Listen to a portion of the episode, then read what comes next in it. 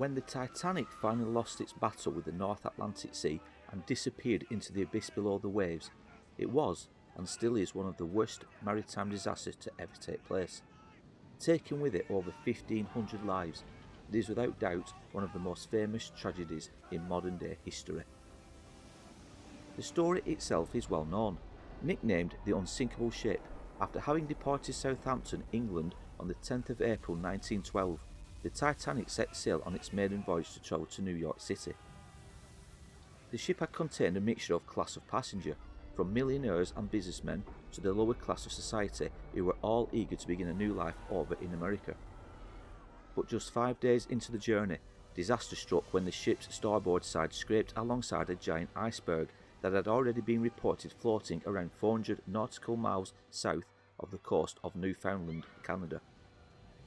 The rest, as we know, is history, and the story of the Titanic has been written in many books as well as turned into movies and documentaries, with some perhaps adding mythology into the mix. And this brings us to the story of a small group of courageous men, and one in particular who have quite rightly become the epitome of the heroics that took place during the frightening and devastating morning on Monday, 15th of April 1912.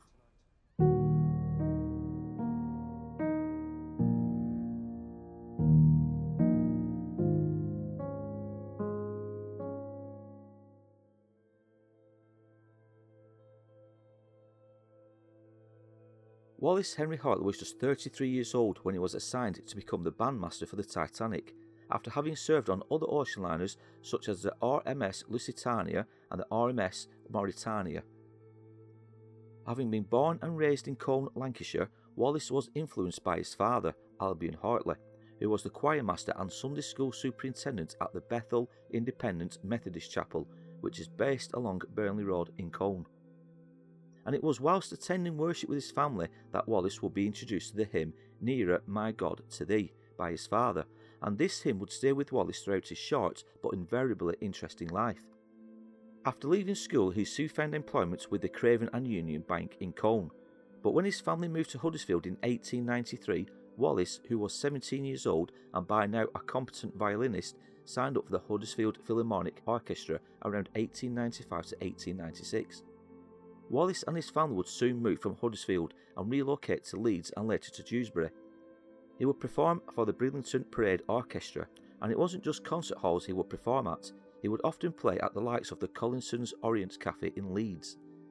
It was whilst in Leeds he would meet with Maria Robinson, to whom he would become engaged and planned to be married in the summer of 1912. After spending some time travelling on the Lusitania and then the Mauretania, in which he had made 81 voyages, Wallace and one of his close friends, Mr. Elwood Moody, a celloist, was asked just the day before the Titanic was due to sail if they would transfer from the Mauretania to attend the ill fated voyage. Elwood would later tell a reporter working for the Yorkshire Evening Post that he had been asked by Wallace to join him on the Titanic, but he refused, saying he had no liking for big boats. He went on to say that they were building them too big and the Titanic had a sort of presentiment that something would happen to her, and it was because of his superstitions that something would happen that he made no attempt to join Wallace on the Titanic, despite being offered a preliminary offer of £20 to do so. As for Wallace, he was hesitant to take up the role of the bandmaster for the Titanic, knowing he would be leaving behind his fiancée yet again for another travel. But certain was he that this trip could open up a whole new world of contacts. In the end, it was an opportunity he could not turn down and on the 10th of April, the RMS Titanic will begin its maiden voyage, departing from Southampton and taking with it an estimated 2,224 passengers and crew members. Wallace was accompanied on the Titanic by seven other musicians divided into two bands. Theodore Brailey, aged 24 and a pianist, Roger Bricoux, aged 20 and a cellist, John Frederick Preston Clarke, aged 30, a bassist, John Law Hume, aged 21, a violinist. Alexandra Krins, aged 23, also a violinist. Percy Taylor, aged 32, a cellist. And finally, John Wesley Woodward, aged 32, also a cellist. And whilst we may think of Wallace himself as being a hero, we should never forget the other band members. After all, Wallace was just one man out of a group of eight who, under extreme panic and duress, performed until the very last to try and comfort the passengers as the Titanic slowly began to submerge under the freezing cold water. Witnesses who had survived the sinking would later tell reporters of hearing the band play to the very last, with Nearer My God to Thee being mentioned on quite a few occasions. And yet, another favourite song of Wallace's was that of O God, Our Help in Ages Past, and it's quite conceivable that both songs have been played by Wallace and his band during those final moments prior to the Titanic sinking. In fact, Elwood Moody himself believed that if what the witnesses themselves had heard was correct, then Wallace had most certainly played Nearer, My God, to Thee. However, did the band really play this hymn, or many other hymns, as they are led to believe? In one newspaper article printed inside the Yorkshire Evening Post on Saturday, 27th of April 1912, it seems one interested observer wasn't entirely convinced. Doubting how anyone could play musical instrument in such devastating circumstances and with the ship cantering over at an acute angle, Astrophil, as he called himself, asked, How was it possible for the passengers rushing to the boats to hear these instruments playing any time on a ship nearly a sixth of a mile in length? How also could the people in the boats, who, it is stated, heard the playing of Nearer My God to Thee as the liners sank beneath the waves, He, the hymn and then themselves, according to their own account, were about one mile from the spot.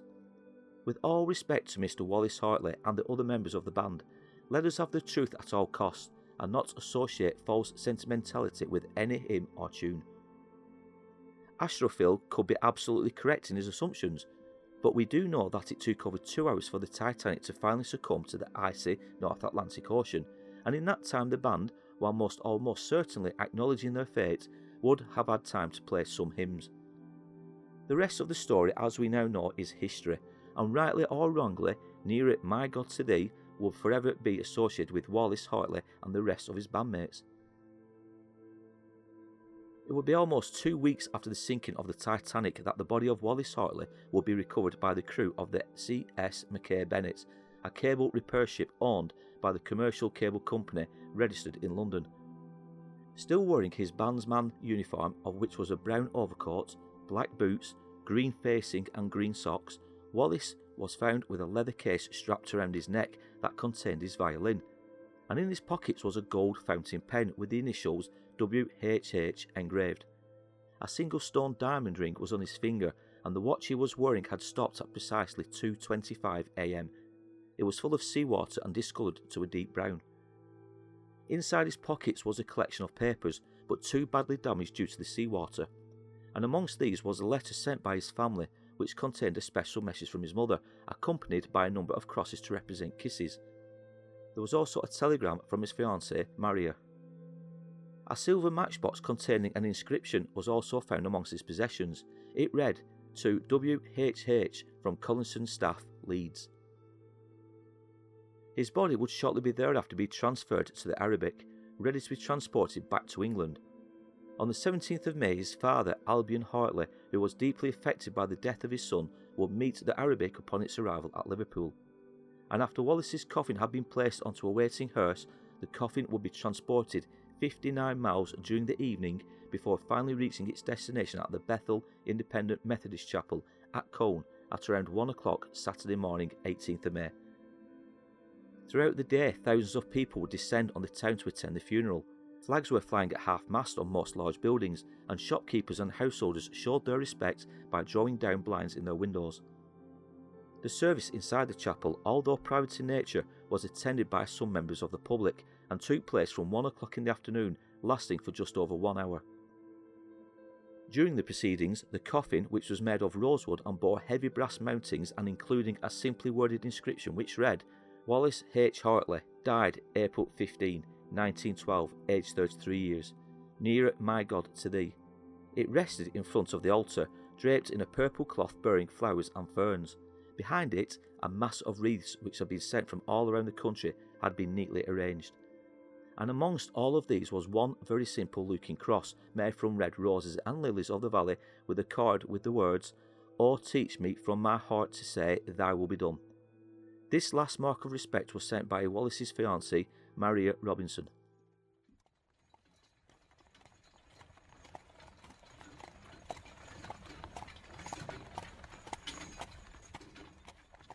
After hymns and prayers had been made, along with songs that had included O Rest in the Lord, O God, our help in ages past, and Nearer my God to Thee, the service concluded with the Dead March in Saul. A long procession then formed, which was headed by mounted police and followed by a posse of police on foot. Several bands from surrounding areas had all come together, and these included the Colne Band, Trawden Band, Mount Zion Band, Nelson Band, and Brierfield Band. The procession, which was roughly half a mile in length, would eventually make its way slowly towards the public cemetery, with the routes being densely lined with spectators, some of which had climbed onto roofs just to get a better view. And due to the overwhelming outpouring of grief and the fact that onwards of 30,000 people had lined the routes from the chapel to the cemetery, the procession would take approximately two hours to reach its destination, arriving at just after four o'clock in the afternoon.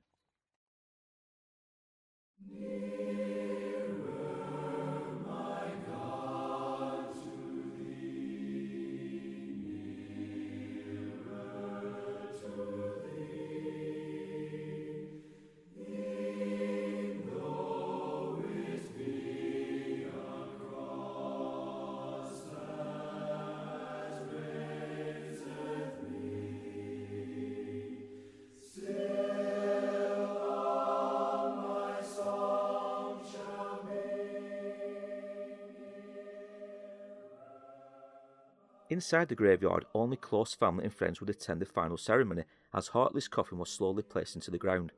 At the graveside, the vast majority again began to sing, Nearer, my God, to Thee. And finally, and as the ropes that had slowly lowered the coffin into its final resting place had been removed, a small group of scouts who had followed along in the procession and who had been allowed inside the graveyard put their bugles to their lips before closing out the ceremony by playing the last post.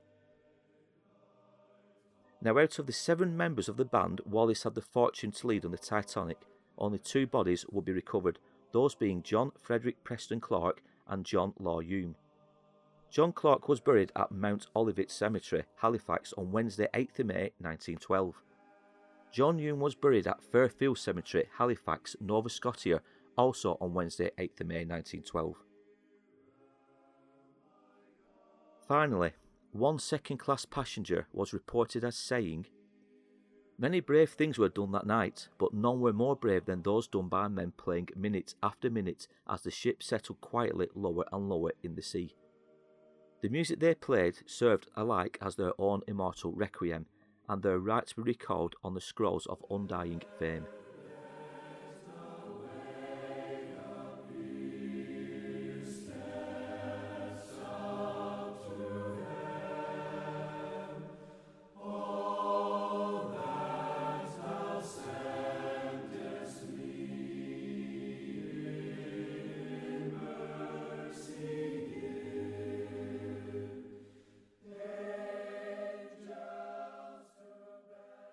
So many thanks for listening to this podcast. It was a simple tribute to Wallace Henry Hartley, who lost his life in frightening but courageous circumstances back in 1912 on the Titanic. He was one of just over 1,500 people to sadly lose their lives.